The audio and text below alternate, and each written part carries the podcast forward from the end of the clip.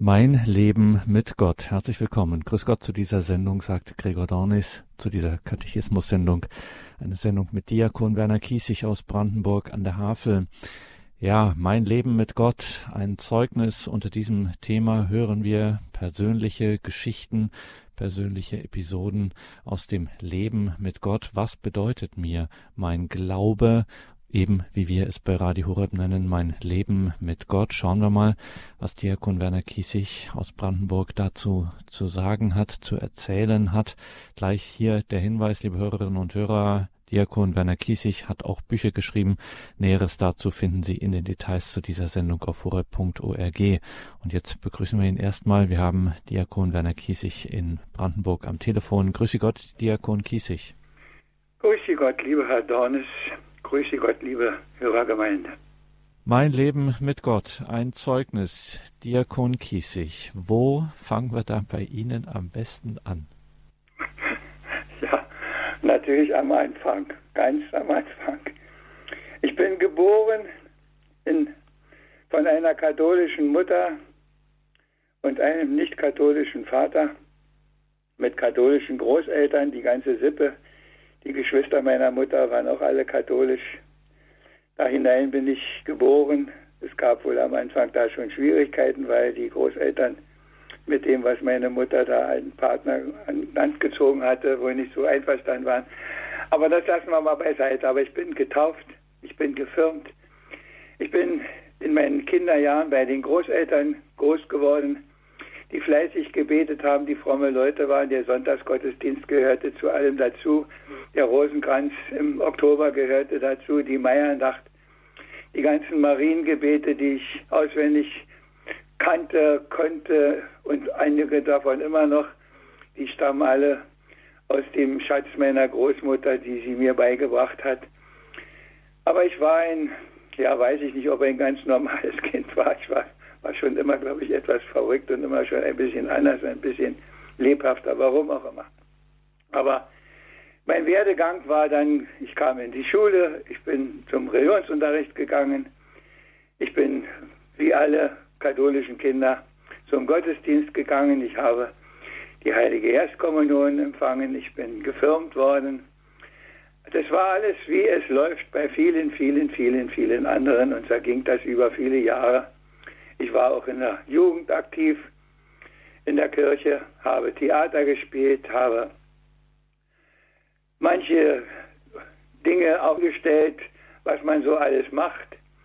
Bin dann in die Lehre gekommen und äh, habe einen ordentlichen Beruf gelernt, nachdem ja schon zeitig mein Vater die Familie verlassen hatte und meine Mutter schon 1949, da war ich elf in dem Jahr, gestorben ist und im Februar mein Großvater und im Juli meine Oma. Und dann war ich bei einer Tante, bei der jüngsten Schwester meiner Mutter, die mich großgezogen hat, die auch eine eigene Tochter noch hatte, aber nicht eine Familie, sondern alleinerziehend, wie man heute sagt. So hatte ich also irgendwo theoretisch eine Schwester, obwohl ich die nie wirklich als Schwester, sondern immer doch als meine Cousine hatte. Es ist eben doch anders ob man leibliche Geschwister hat oder ob da nur irgendwas von irgendwo dazugekommen ist. Aber lange Rede, kurzer Sinn, ich war schon aktiv. Aber das war alles so, wie das dazugehört. Das lief alles so, ohne dass das in besonderer Weise eine Bedeutung oder eine Tiefe hatte. Es war halt so. Und dann haben im jugendlichen Alter mir andere aus unserer Fahrjugend gesagt, du musst unbedingt nach Altburas fahren. Das ist das Jugendhaus noch immer, aber ein bisschen, ein bisschen anders heute alles als früher. Da ist ein toller Rektor und der wird dich auch begeistern und da musst du unbedingt hinfahren. Und dann war ich da und dann hörte ich das Evangelium von den Talenten, das ich natürlich kannte und schon noch viele Male vorher auch gehört hatte. Und da machte es irgendwo bei mir Klick und ich hatte irgendwo da eine Harpune in meinem Leib, so sage ich das immer, und habe gesagt, was machst du eigentlich mit deinen Talenten? Und dass ich welche hatte, wusste ich schon, denn ich war ja schon nach meiner Lehre in der Kulturszene unseres RAW, unseres Reichsbahnausbesserungswerkes, im Kulturensemble tätig, war im Kabarett, war in der Tanzgruppe, habe durch Programme geführt, habe gesungen, habe getanzt, habe, habe auch versucht, eine Schauspielausbildung zu kriegen, eine, habe eine Gesangsausbildung gekriegt da in diesem Kulturensemble und wollte eigentlich ganz was anderes machen, aber das ging alles nicht und lag hinter mir. Und jetzt kam die Frage, was machst du mit deinen Talenten? Und dann bin ich mit mir natürlich zu Rate gegangen, was. Und irgendwo stand natürlich auch die Frage, will der liebe Gott vielleicht, dass du ein Priester wirst? Aber da ich ja nun schon doch etwas älter war und mich kannte und wusste, wo auch meine Schwachstellen sind, habe ich gedacht, nee, das, das ist nicht deins, das kannst du nicht, das schaffst du nicht. Aber was machst du dann? Habe mich noch beraten mit guten Bekannten, die auch tiefgläubig und aktiv in der Kirche waren. Und dann kam am Ende dabei heraus, dass ich in eine sogenannte Fürsorgeausbildung ging. Die war noch in West-Berlin.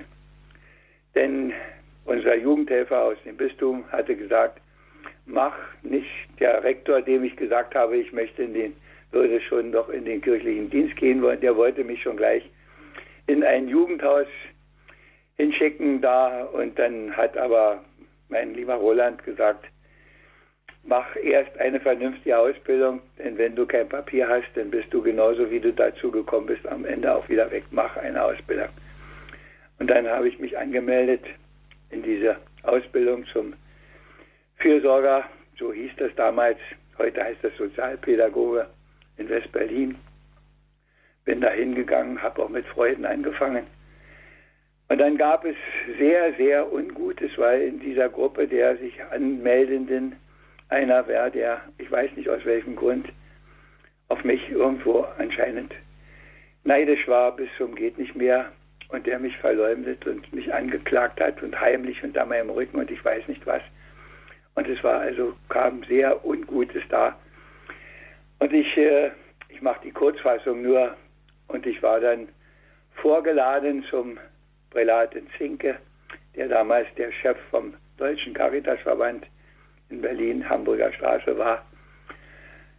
Zu später Abendstunde, denn er war immer ein, ein Tag- und Nachtmensch. Ich glaube, ich weiß nicht, ob der überhaupt geschlafen hat manchmal. Und ich habe nur gedacht, wenn du da hinkommst und der dir irgendwo was Ungutes sagst, dann bist du morgen im ersten Zug und dann soll das nicht sein. Und dann haben mich noch einige aus meinem Kurs dahin begleitet, weil sie irgendwo auch meinten, das kann doch wohl nicht sein oder was. Aber und dann habe ich mit diesem Prälaten Zinke ein Gespräch gehabt und habe zum ersten Mal auch in meinem Leben eine Erfahrung gemacht, die ich immer beschreibe, dass ich gedacht habe, da hat ein Vater zu dir gesprochen, ein wirklicher Vater. Mein Onkel, der mein Vormund war, war herzensgut, aber ein Vater war er nicht. Und die Tante, die mich großgezogen hat, war meine Tante, war nicht meine Mutter. Und jetzt habe ich einen Vater mit so viel Liebe, mit so viel Güte, mit also ich habe weitergemacht und kurz danach kam dann ja auch die unselige Mauer 1961 und wir waren verstreut in alle möglichen Richtungen. Und ich sage wieder, die Kurzfassung nach der Mauer war dieser andere weg und ich war immer noch da. Und ein wenig hink ich in der Luft, hatte ein Krankenhauspraktikum schon gemacht, wo ich im Hedwigs Krankenhaus in Berlin vier Monate tätig war auf der urologischen Station zur Pflege und habe meine ersten Erfahrungen gemacht nach dem Tod von meinen Großeltern und meiner Mutter. Nun als junger Mann mit dem Sterben der Leute befasst im Krankenhaus und habe zum ersten Mal erlebt, wie hilflos man sein kann, wenn man sieht, wohin einer geht und man kann, man kann wirklich nichts mehr für ihn tun. Nicht mehr, nicht mal die Schmerzmittel helfen noch und man muss das mit ansehen. Aber lange Rede, kurzer Sinn. Wir waren dann in Leisnig, ein Pfarrer, der mich begeistert hat. Und dort da war bei mir irgendwo immer alles anders als bei den anderen. Ich wusste, worum es geht. Ich wusste, worum es geht. Und die ganze Ausbildung war mehr oder weniger ein Spaziergang und ich habe sie zu meiner eigenen Überraschung mit in ein paar Fächern mit Bestnote und auch in einem Fach mit einer mit einer absoluten schlechten Note bestanden und war nur überrascht und habe dann gedacht, ja, ich wollte ja eigentlich in die Jugendarbeit gehen. Ich wollte ja diözesan Jugendhelfer werden, so wie mein Roland Wagner damals. Aber zu der Zeit war dann nichts frei. Und die Frage stand, was nun?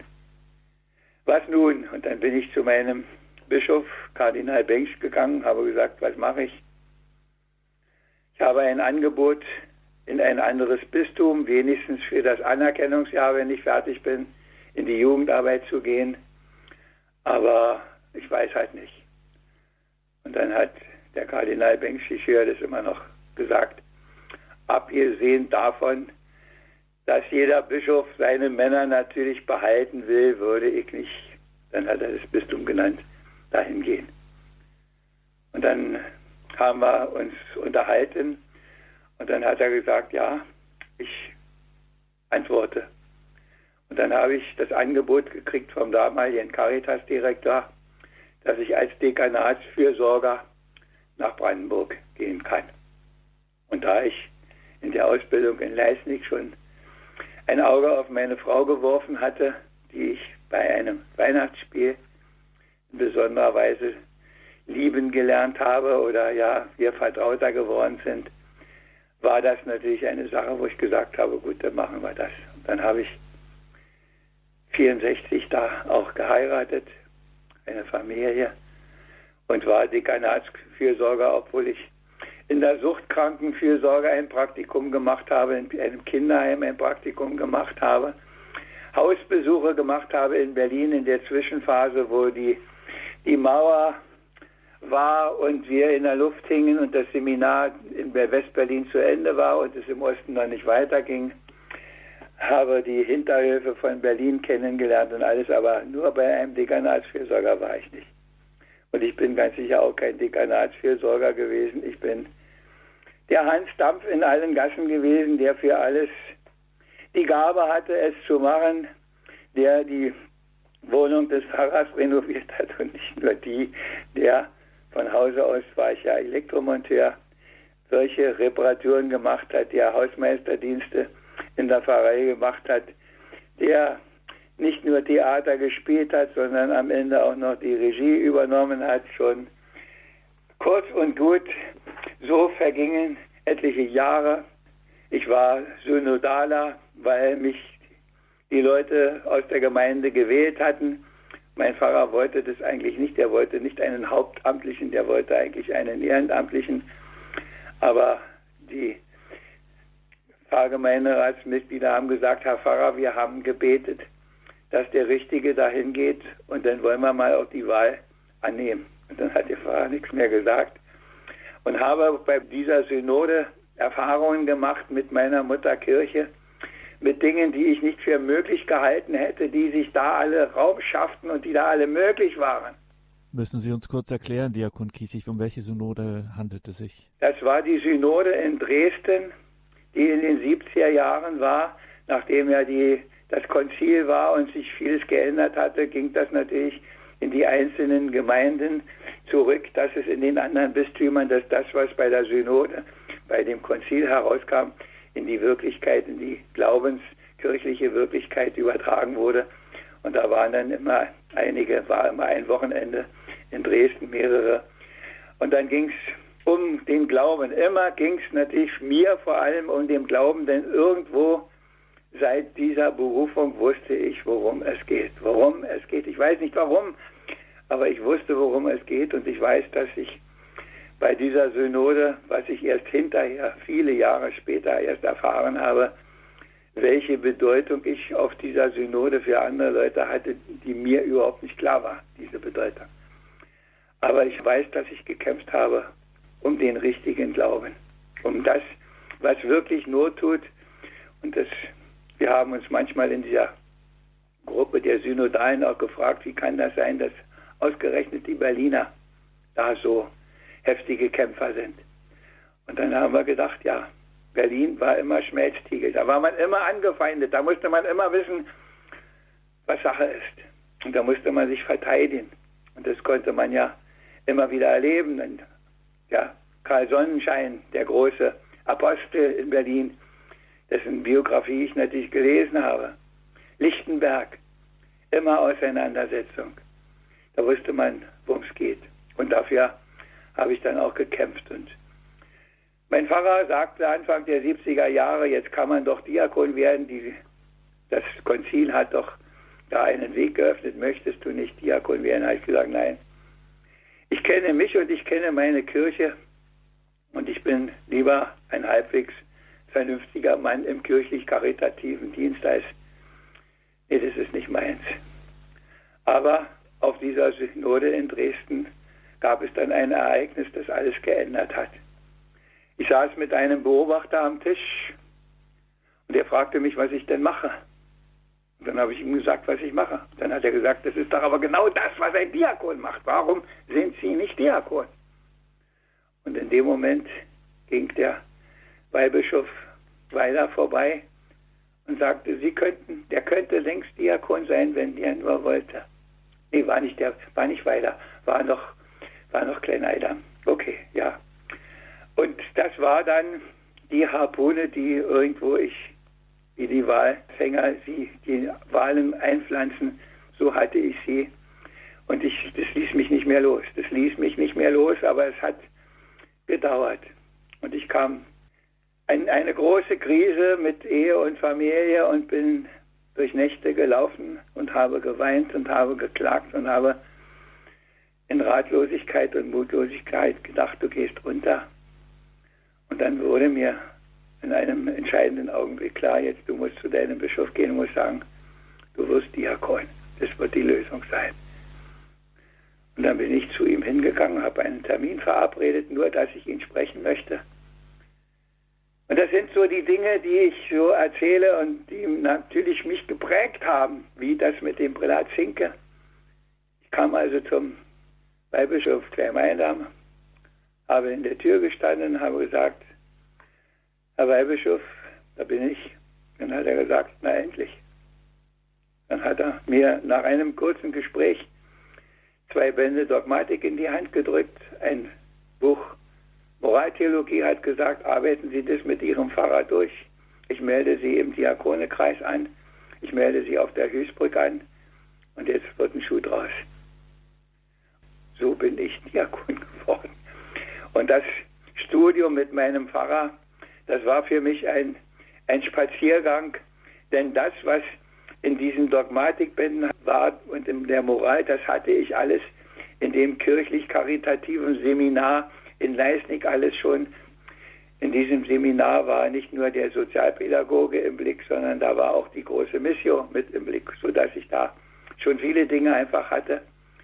Kurz und gut, ich bin dann 1980 auf die Hüßburg gegangen und auch da war alles anders. Ich hatte, die da alle schon waren als Kandidaten, die hatten schon alle vorbereitenden Maßnahmen und ich hatte also noch weiter gar nichts als diese Anmeldung und kam dahin und dann kam in den drei Monaten kam dreimal der Bischof, um die Maßnahmen nachzuholen, die die anderen schon hatten.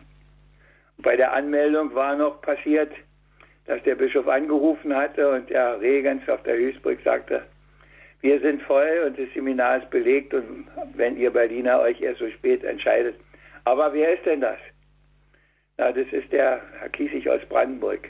Und dann hat der Regens gesagt, der übrigens auf der Synode war und mich also von daher kannte, schicken Sie ihn her. So bin ich auf der Hüßbrück gelandet. Die anderen, die mit mir auf der Hüßbrück waren, hatten schon dann im Dezember ihre Diakonenweihe, aber meine Weihe war dann erst 81. Und dann wusste ich, als ich mich gemeldet hatte, zum Diakon zu werden, war von einem Tag zum anderen waren alle Probleme, alle Sorgen weg. Und nach meiner Weihe, ich war sowas von, von erfüllt und sowas von glücklich. Ich kann es gar nicht beschreiben. Ich war verwandelt. Ich war verwandelt. Ja. Und das bin ich nun mittlerweile seit 42 Jahren. Und der Dornes, Sie haben mich gefragt, was mir Gott bedeutet. Und dazu ist eine Antwort einfach ganz einfach. Er bedeutet mir theoretisch alles. Und praktisch weiß ich, wie viel halt da immer noch fehlt. Und zu meinem 40.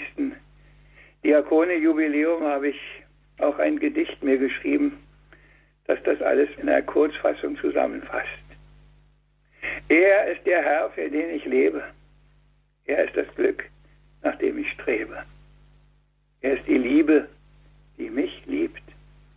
Er ist der Große, der vergibt, der sich herunterbeugt zu mir. Er ist mein Lebenselixier. Er ist die Kraft, die mich beflügelt. Er ist die Macht, die Böses zügelt. Er ist der Mut, der mich bewegt. Er ist die Güte, die mich trägt. Er ist mein Sehnen, ist mein Hoffen und dessen Anruf mich getroffen. Er ist, der einst mein Sehnen stillt, in dem mein Leben sich erfüllt, in dem ich einst im Himmel droben in Ewigkeit bin aufgehoben. Und das gibt meinem Leben Sinn. Und darum bin ich, was ich bin.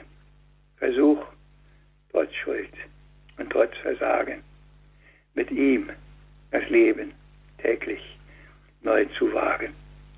Ja, liebe Hörerinnen und Hörer, Schuld und Versagen hört nicht auf. Die Schwachheit, unsere menschliche Armseligkeit hört nicht auf mit einer Weihe. Damit plagt man sich mit vielen Dingen sein ganzes Leben lang herum und ich muss immer wieder auch in solchen Situationen an den Apostel Paulus denken, der auch gesagt hat, wie kommt es nur, dass ich oft ganz was anderes tue, als ich eigentlich möchte? Oh, ich unglücklicher Mensch, da ist ein Stachel in meinem Fleisch. Der kriegt von Gott die Antwort. Aber lieber Paulus, meine Gnade genügt dir. Liebe Hörerinnen und Hörer, das ist das Wort, das auch über meinem Leben immer wieder steht, da wo ich eben doch manchmal mutlos bin, da wo ich mich einsam fühle, da wo ich meine, wer bist du denn schon, dass du das tun darfst, was du da tun darfst?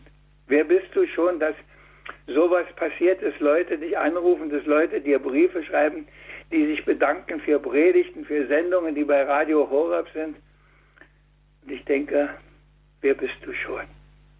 Und wie oft, wie oft, wie oft habe ich gebetet, Wolltest du, Herr, meine Sünden beachten, Herr, wie könnte ich vor dir bestehen? Aber die Sünden finden Vergebung bei dir, dass man in Ehrfurcht dir dient.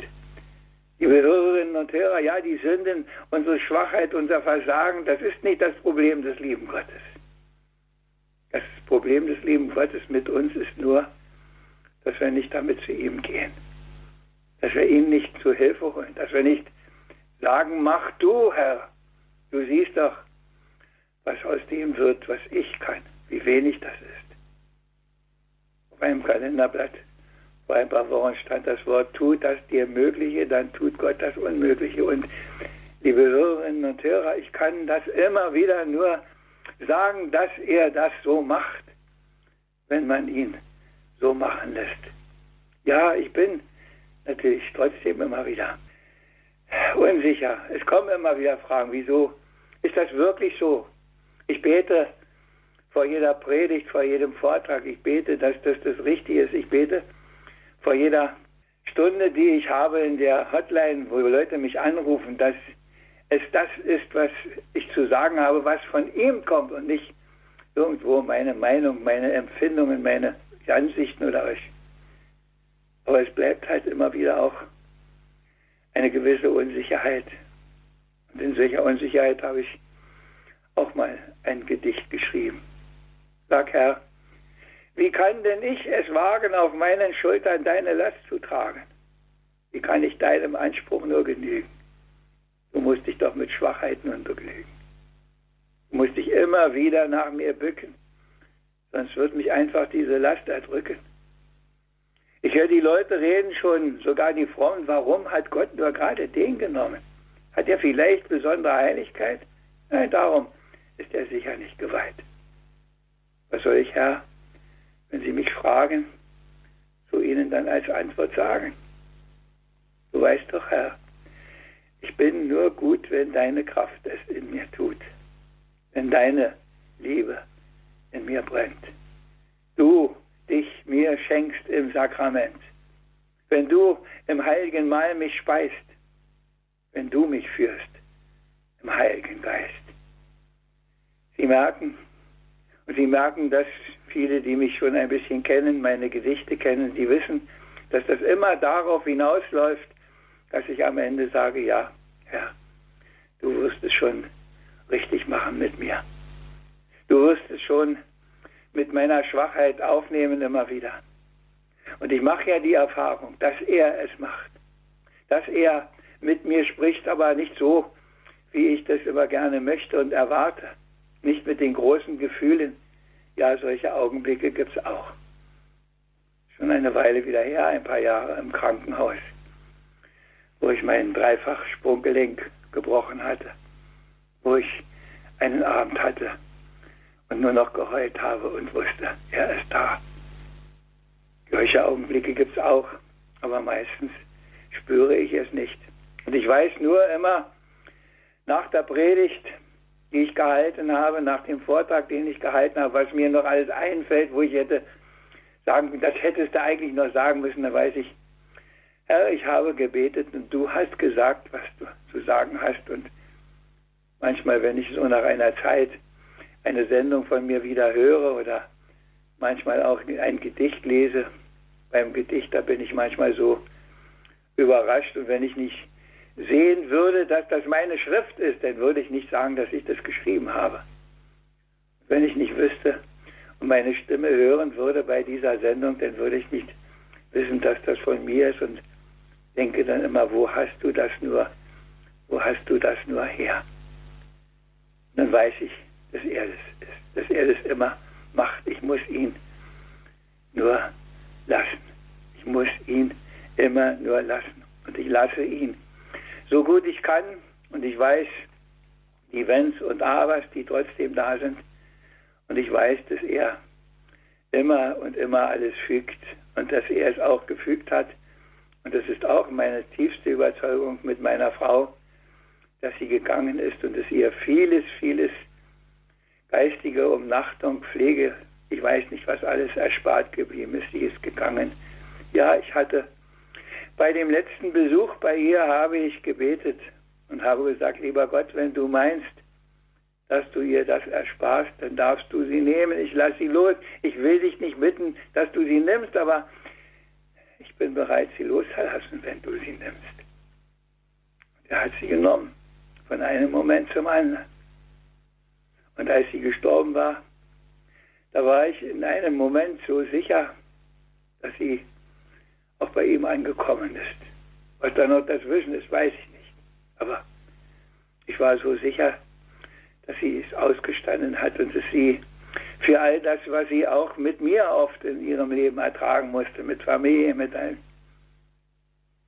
dass sie in seinen Armen ihr Zuhause gefunden hat. Liebe Hörerinnen, ich kann Ihnen nichts anderes sagen als das, dass er mir wirklich alles bedeutet. Mit allen Unsicherheiten, die dann immer wieder auftauchen. Aber letztendlich kommt immer die Kurve zu dem richtigen Schluss. Ich will damit meine kleine Betrachtung beenden. Zu guter Letzt möchte ich Ihnen dann noch mit einem Gedicht und einem Segen den Schluss machen, wenn es recht ist.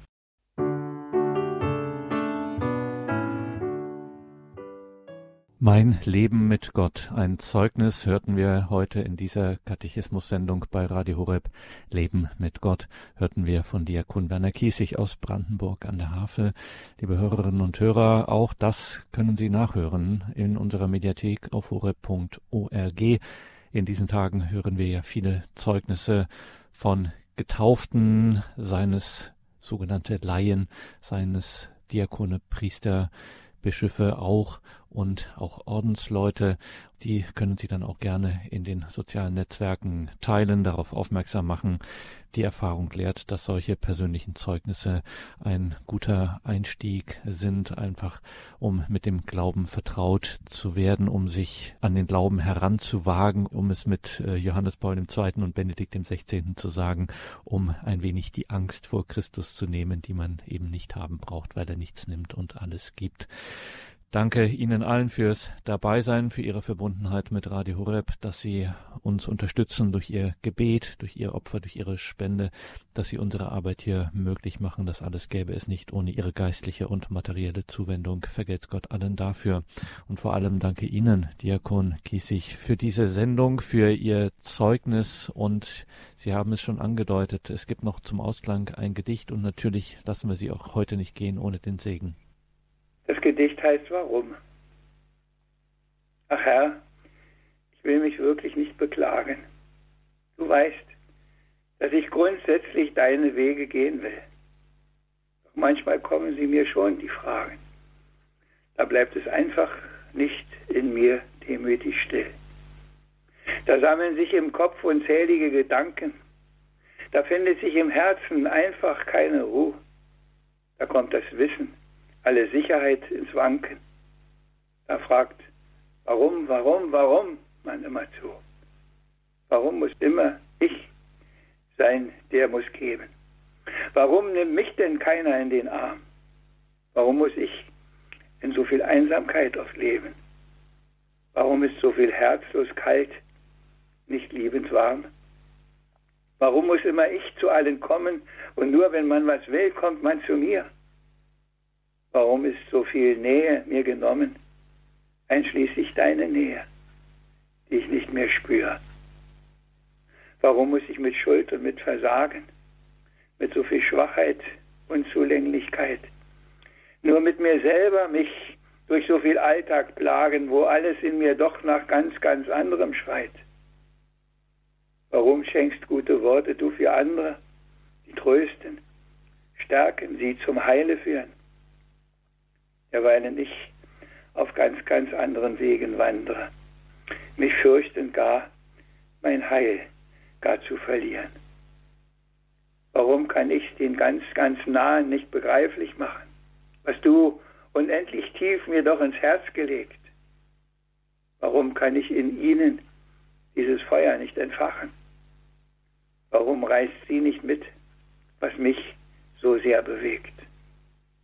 Warum sind da so viele, die in deinem Namen sprechen, die doch so fern von deiner Liebe sind, an deren fragwürdigem Tun gar andere zerbrechen und die für das, was wahr und nötig, taub und blind? Warum lässt du das zu und könntest es doch enden? Warum greifst du nicht ein, wie viele es erflehen? Es läge doch in deinen mächtigen Händen zu wehren diesem unheiligen Geschehen. Herr, hilf mir, grenzenlos dir zu vertrauen, auch wenn die Warums so ratlos ich hier vor dich trag. Lass mich auf deine Güte und Geduld doch bauen und unter deinem Segen bleiben Tag für Tag. Lass fest mich stehen im Vertrauen auf dein Erbarmen und darauf, dass du alles letztlich doch zum Guten lenkst und dass du trotz allem mich umfängst mit deinen Armen. Vertrauen, dass du mir, was mir Not tut, immer schenkst. Und das wünsche ich auch Ihnen, liebe Hörerinnen und Hörer. Und dazu segne er Sie, dieser allmächtige und so überaus liebevolle Gott der Vater und der Sohn und der Heilige Geist. Amen. Amen.